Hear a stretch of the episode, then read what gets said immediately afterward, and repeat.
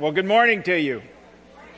I just want to warn you right here off the top that there may be homework involved with this message, okay? So, I mean, if you want to leave now, it's time to escape and well, we're about two thirds of the way through our study in the book of Colossians, and I want to encourage you to uh, perhaps this week go back and read again from chapter 1, verse 1, all the way up through where we are in chapter 3 to not lose track of the flow. You know, you can do that. One of the downsides to preaching expositionally is, you know, each kind of message kind of stands on its own legs and you can lose track of that flow.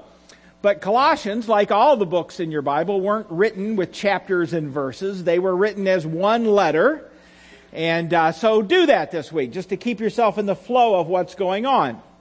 And we've seen in our study of Colossians that it is not about focusing on behaving better, but on believing better. Remember that? We've said that a lot. And the reason we have is because we realize that when we focus on behavior, it either leads to pride and self-righteousness, or it leads to frustration and works-oriented religion. Remember, we've talked about how religion is this aspect of striving to perform so well that we don't even really need to rely on Jesus, right? You know, um, as someone said in a group I visited a week or so ago, they said, uh, you know, religion is do good, get good, do bad, get bad. And so when we fall into that religious mindset, we don't even need Jesus because we're bringing it on ourselves, either good or bad, right? And so we don't want to focus on our behavior. We don't want to fall into that we want to grab hold of the aspect that no, it's what I, it's living by what I believe. And so Paul spends the first two chapters of Colossians challenging us with what we need to believe. But, as we've seen in this turn into chapter 3, there is a link between belief and behavior, isn't there? That was your part right there. That was, that was the audience. And, oh, good. Okay. Thank you. There for a minute, I thought I was the only one here. There is a link between what we believe and how we behave. Steve Jobs, who was the uh, president, CEO of, of uh, Apple, died not very long back. Not a Christian, never claimed to be, but I, I was intrigued by this quote of his. Steve Jobs said this. He said, the juice goes out of Christianity when it becomes too based on faith rather than on living like Jesus or seeing the world as Jesus saw it. You see, what I think he was saying is this, that if, if Christianity is just talk about what we supposedly believe, then the juice goes out of it, doesn't it? Because that belief has to be demonstrated in our behavior that backs up what we believe. Because you see, in reality, we behave what we really believe. If I yelled fire right now, those of you who got up and made your way out of this room would be the ones who believe me. Those of you who just kind of sat there and looked around and looked at your watch and looked at your body, you don't really believe me, do you?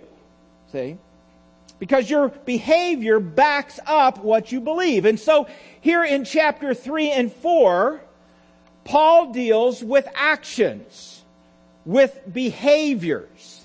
See, we like to create this category where you can supposedly behave one way and believe another. But that category doesn't exist.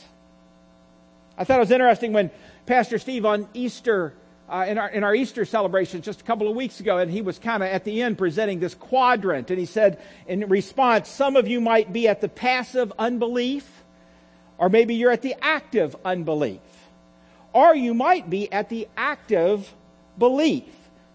But I, I kind of t- took notice to myself that there wasn't a fourth quadrant in that. There wasn't a passive belief. You know why?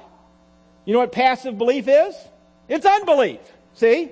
It, you can't have that category of believing one way and it not matching up with your behavior. Because you behave what you really believe. And so it's only natural that after Paul deals in chapters 1 and 2 with how we are to believe, that in chapters 3 and 4, he, he, he goes into how we should respond, how we should behave in response to that belief. And so here in chapter 3 and 4, Paul challenges us to put into action the things that are consistent with what we believe. Not in order to earn God's favor. That's self-righteousness. That's religion. But because you already have God's favor. See, resting in that, relying on that, is believing the gospel.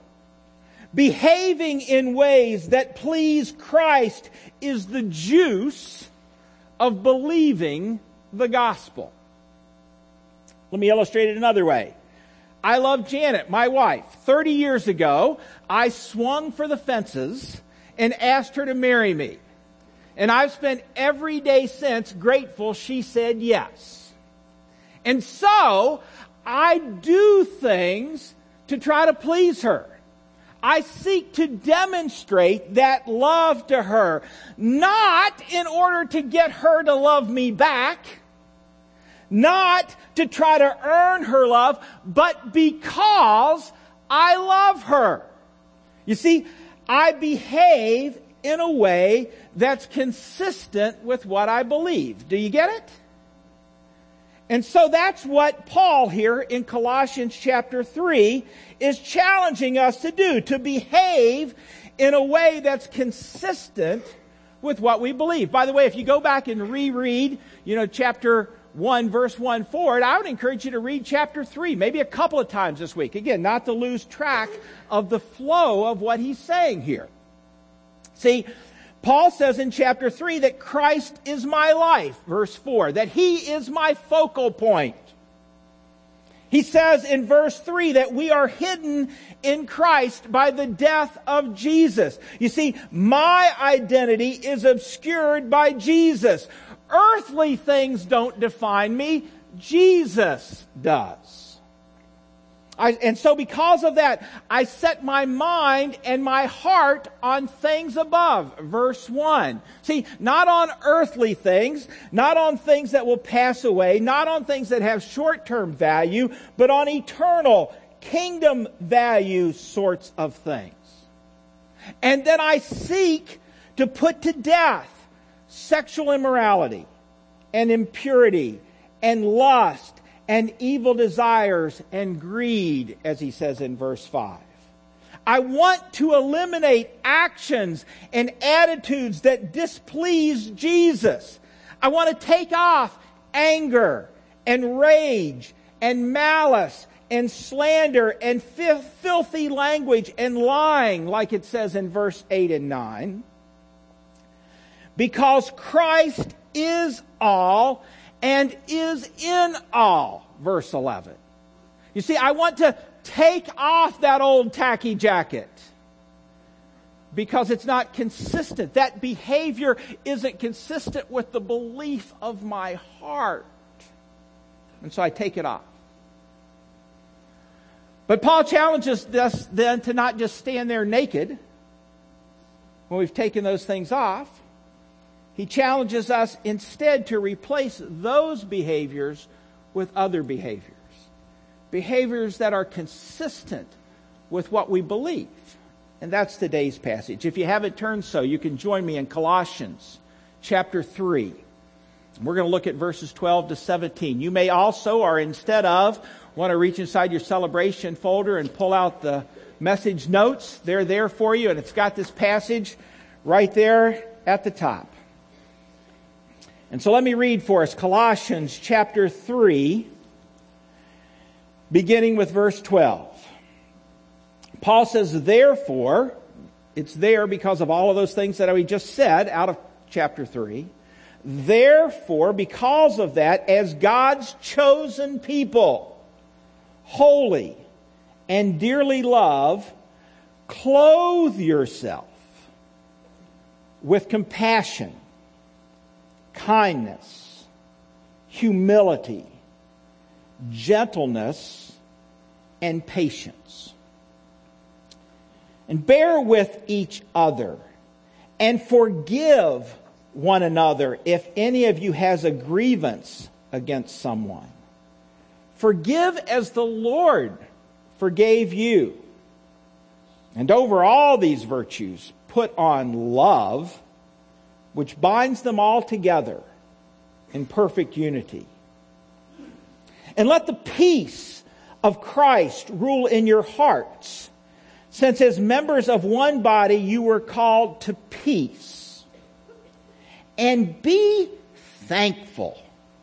Let the message of Christ dwell among you richly as you teach and admonish one another with all wisdom through psalms and hymns and songs from the Spirit, singing to God with gratitude in your hearts.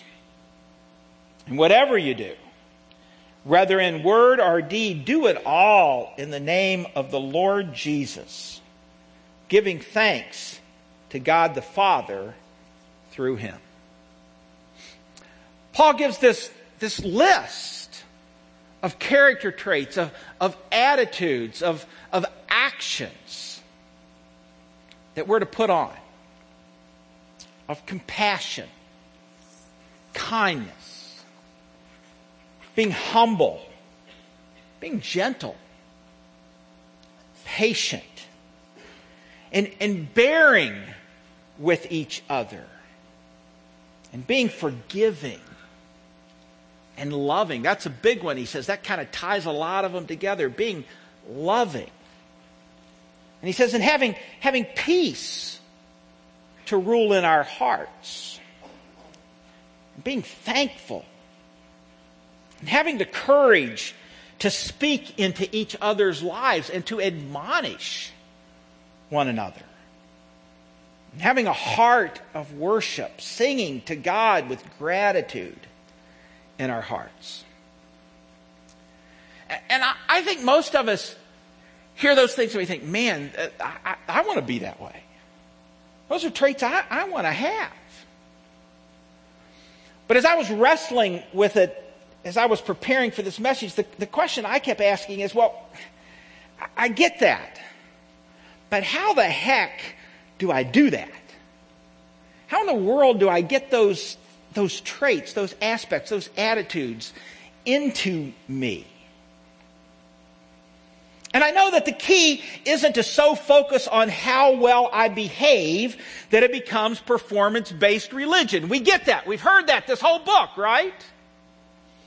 But how can I build these actions these attitudes into my life so that my behavior backs up what I really believe. How do, how do I do that? So that I'm compassionate and caring. And I'm kind. You know, Christians very often are the rudest, most obnoxious people on the planet, aren't we? somewhere along the way, many of us have thought that our role towards non Christians is to show them how right we are and how wrong they are. And we've forgotten to be kind. Centuries ago, Ambrose was the pastor of the cathedral in Milan, and he showed kindness towards this pagan, loose living fellow named Augustine. Augustine didn't particularly like Ambrose's preaching, but he was struck by the man's kind actions towards him. And so he went to hear him speak, went to hear him preach again, and kept coming back because of that. And eventually, Ambrose led Augustine to Christ. Later, Augustine, writing back on that, by the way, we call him Saint Augustine now, wrote this about Ambrose. He said, I began to love him not at first as a teacher of the truth, which I despised a finding in the church. I didn't even want to hear it. He says, but as a fellow creature who was kind to me. See, how do I, how do I become that kind of person? Who lives out, who practices being kind. And, and, and showing humility. I mean, talk about something that's countercultural. Humility, right? We live in a culture that's like, you know, it's payback time, right? I don't forget. How do we build humility into us? Peter writing uses much the same language as Paul here. 1 Peter chapter 5 verses 5 and 6 says this, in the same way you who are younger submit yourselves to your elders, all of you clothe yourselves with humility towards one another. Because God opposes the proud but shows favor to the humble. And so humble yourselves, therefore, under God's mighty hand, that he may lift you up in due time. How do I become that kind of person who's, who's, who's bringing myself under somebody else's opinions? Willingly putting myself underneath other, conceding to others' decisions and choices and opinions, letting them carry more weight than mine. How do I, how do, I do that? Or being forgiving. Being the kind of person who, who lets people off of the hook rather than holding on to their offenses. Being the kind of person who's at peace even in the midst of chaos and uncertainty and closed doors. Being the kind of person who's characterized by thankfulness rather than being upset all the time. And so again, as I, as I reflected on this, I thought, how in the world do we do these things? Do we, do we, do we get these attitudes into my life, my practice. How do I do that? How, do, how does any of us do that? And what I realized is that through the years, Christians have believed in practices, in spiritual disciplines, as pathways to developing character change in us, as, as, ways to develop the type of attitudes and actions like those that Paul mentions here in Colossians 3. The kind of behaviors that match someone who is fully embracing and believing the glorious gospel message that Jesus died on the cross in my place, that he experienced the wrath instead of me. That is incredibly good news, isn't it? How do I become? How do I take these practices in order to create in me the behavior that matches a person who really embraces and believes that? And so, what I want to give you at the time that I have left is just a series, just a handful of spiritual disciplines for you to consider. I'm not saying you should go out and do all seven of these. I'm not saying necessarily that you should even do any of these. But perhaps the Holy Spirit might lay on your mind that in this coming week or these coming weeks to, that, that, that, that practicing one of these disciplines, one of these practices might help you in that pursuit of behaving in ways that are consistent with what you believe. And I've given you, you'll notice the very extensive notes I've given you there, a lot of white space. So you can write down as much or as little as you would care to do so. But consider these. Here's the first one is the discipline of solitude. You see, in solitude, I deliberately withdraw from people and work and busyness to be alone with the Father. I eliminate the scaffolding in my life to see what remains when it's just God and me. You know, you often see this being practiced in Jesus' life, don't you? Him withdrawing from the crowds to be alone. Mark chapter 1, verse 35, there's an example of it. It says, Very early in the morning, while it was still dark, Jesus got up, he left the house, and he went off to a solitary place. He was practicing solitude. Well, maybe you think, well, okay, well, what do I do when I'm in solitude? Well, you might pray. You might meditate. You might study the scriptures. But see, the main thing isn't about what you do, it's about what you don't do. See, in solitude, I don't engage in busyness, our relationship, our conversation, but instead, I withdraw from all of that in order to find out what is there really there between God and me.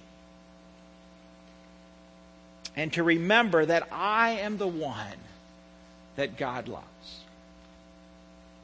Maybe you would benefit from, from trying that out this week sometime. Here's a second practice, the second spiritual discipline is the discipline of silence. The psalmist says, Be still and know that I am God. You see, there's a connection between being still and knowing that God is God. And so in silence, I refrain from noise and conversation and stimulation to find out what's going on in my mind when it's not being distracted. Which, truthfully, in our culture is most of the time, right? You know, people as a rule hate silence.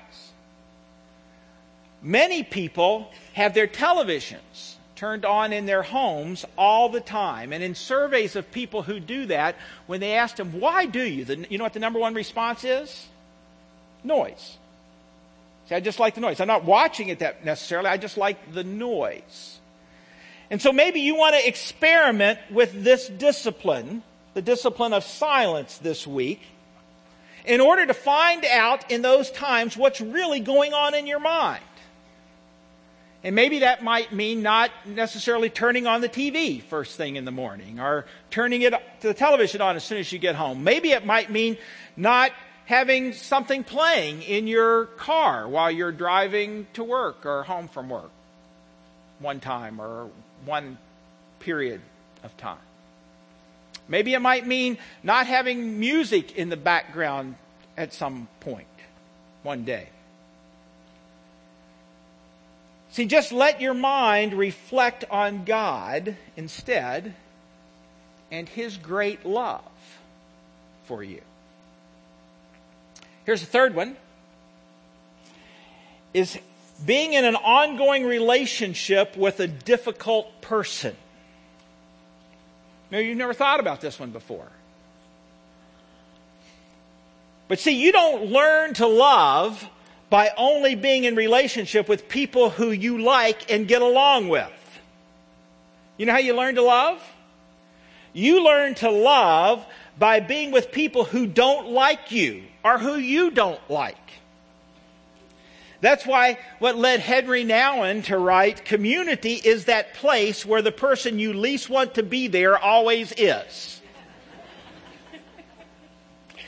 and that's why I think, you know, people who, who leave a small group because there's somebody there that they don't get along with. Maybe that's the exact reason why you ought to be in that small group. Or we leave our jobs, or our marriages, or our right? Isn't that what we do? Maybe you've never thought about it this way before. Now, I'm not saying go find a group of people that you most hate and hang around them all the time. That's like crazy, right? Reminds me of my favorite Lewis Grizzard quote. Lewis Grizzard was a humor writer. He's dead now, but he had been married and divorced three times. And uh, he said he was never going to get married again. Instead, every five years, he was going to find a woman he hated and buy her a house. so I'm not saying start hanging around with all your exes and, you know, that's like sadistic. I don't know. But listen to Jesus' words in Matthew chapter 5.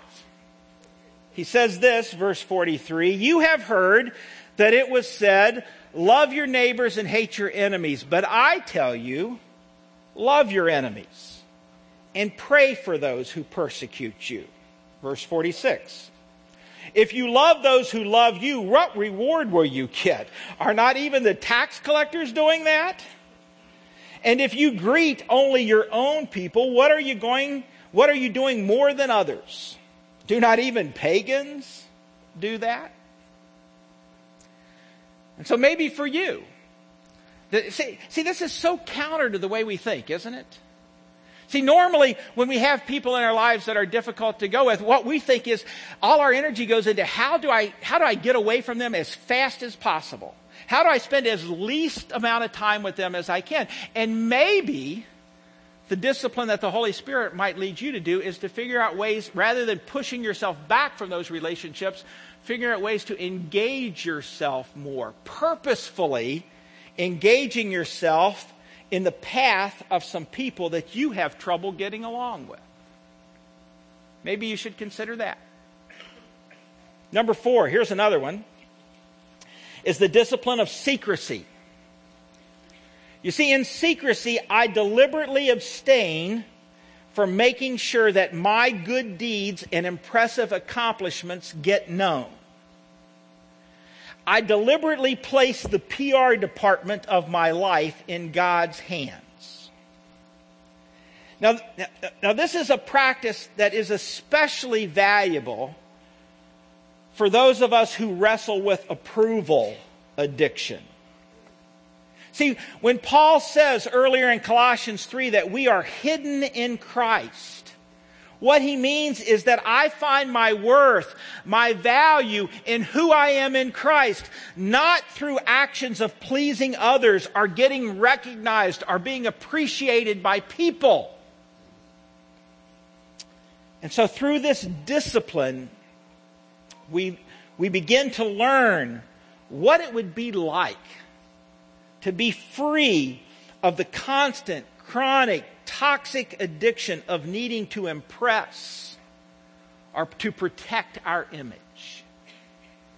And so maybe the Holy Spirit would lead you to give that a, a practice this week or in the coming weeks. A fifth discipline is the discipline of fasting.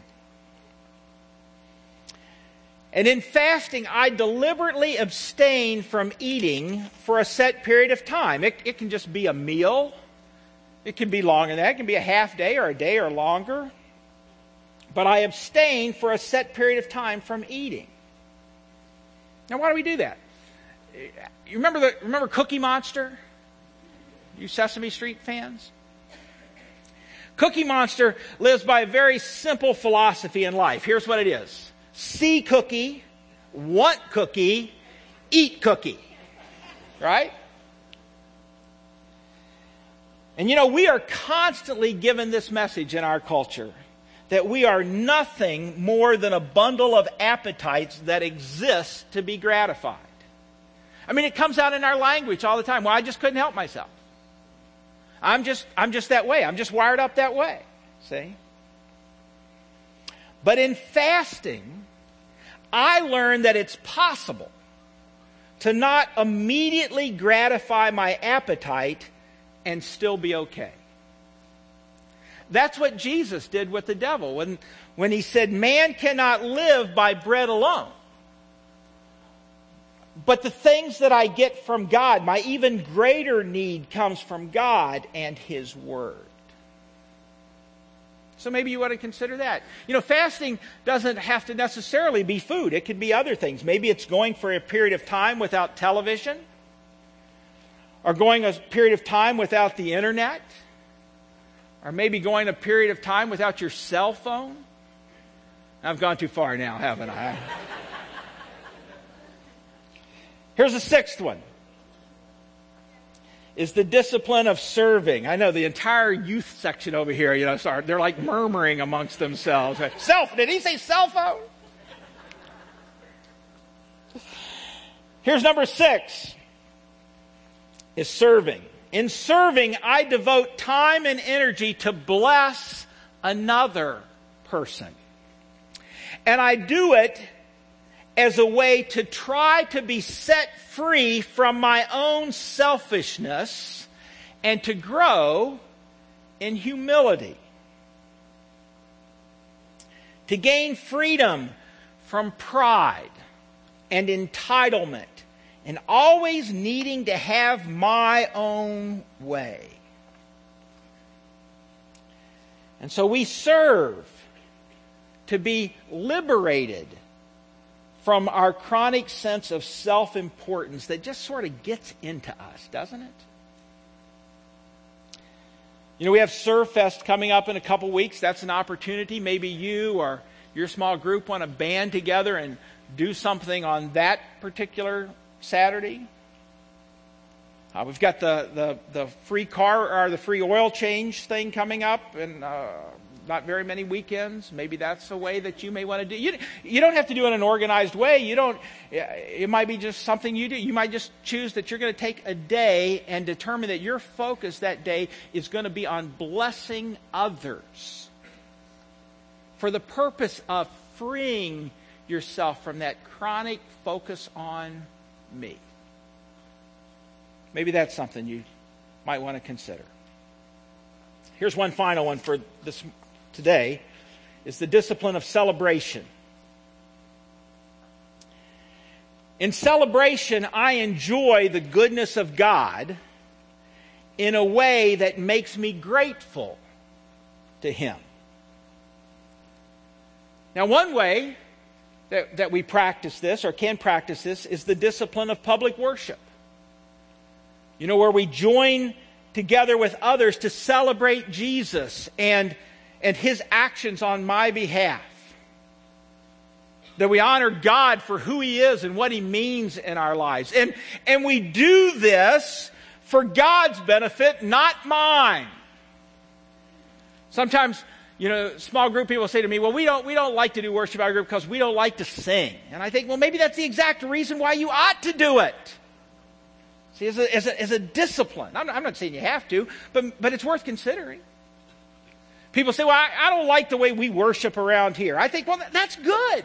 Because for you, you, you, you, see, those of us who like the way we worship, sometimes we get lost and we start to think it's about doing things for me rather than focusing on God. If you don't like the worship, you've got the advantage of the whole time you know you're doing it for God. right? That's just one way of practicing this discipline of celebration. You know, another way is just choosing to be joyful. Paul said in uh, Philippians chapter 4, verse 4, rejoice in the Lord always. I'll say it again. Rejoice. And so celebration is training for joy. Training for joy. Man, you, you see that happen through, all throughout the Old Testament, don't you? Man, they, they, they had all these feasts. Every time you turn around, it was another feast. It was another thing where they were gathering together and there would be music and, and they would enjoy being together and there would be food and, and, and, and they would celebrate. You know, why did they do that? They were training to be joyful. And so maybe you wrestle with joylessness. And God might be calling you to just experiment in the practice of celebration. You could do that this week. Maybe just pick one day this week to be your joy day. You know, your phone rings, you look at the caller ID and you think, nope, can't answer that. It's my joy day, you know. I don't know. My friend Steve, who, um, who has cancer, but it's in remission. And recently, um, he, he had some inflamed lymph nodes and he went to get them tested for fear that his cancer had returned. And when he got the call from the doctor telling him that his cancer had not returned, that his test came back negative, I said, Man, what did you do? And he said, Man, I praised God all the way to Panera, and then I got the largest cinnamon roll they had and I ate it all myself. you see, he was practicing the discipline of celebration, of training ourselves to be joyful. Well, there's so many more. I mean, I, we're just scratching the surface. But, but please don't miss the point. It's not about doing these things so that God will love or accept me. It's not about doing these things so that God will love me more or think more of me. Listen, you are already loved and accepted in Jesus. If you know Christ as your Savior, you are hidden in Christ. When God looks on you, He doesn't see your failings and your shortcomings, nor does He see your good efforts. You know what He sees? He sees Jesus. You're hidden in Christ.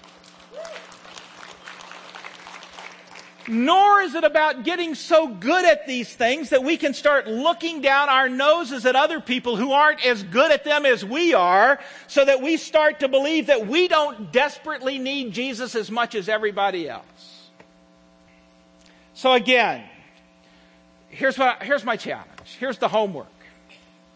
Consider if maybe one of these might be a pathway for you to seek to go down.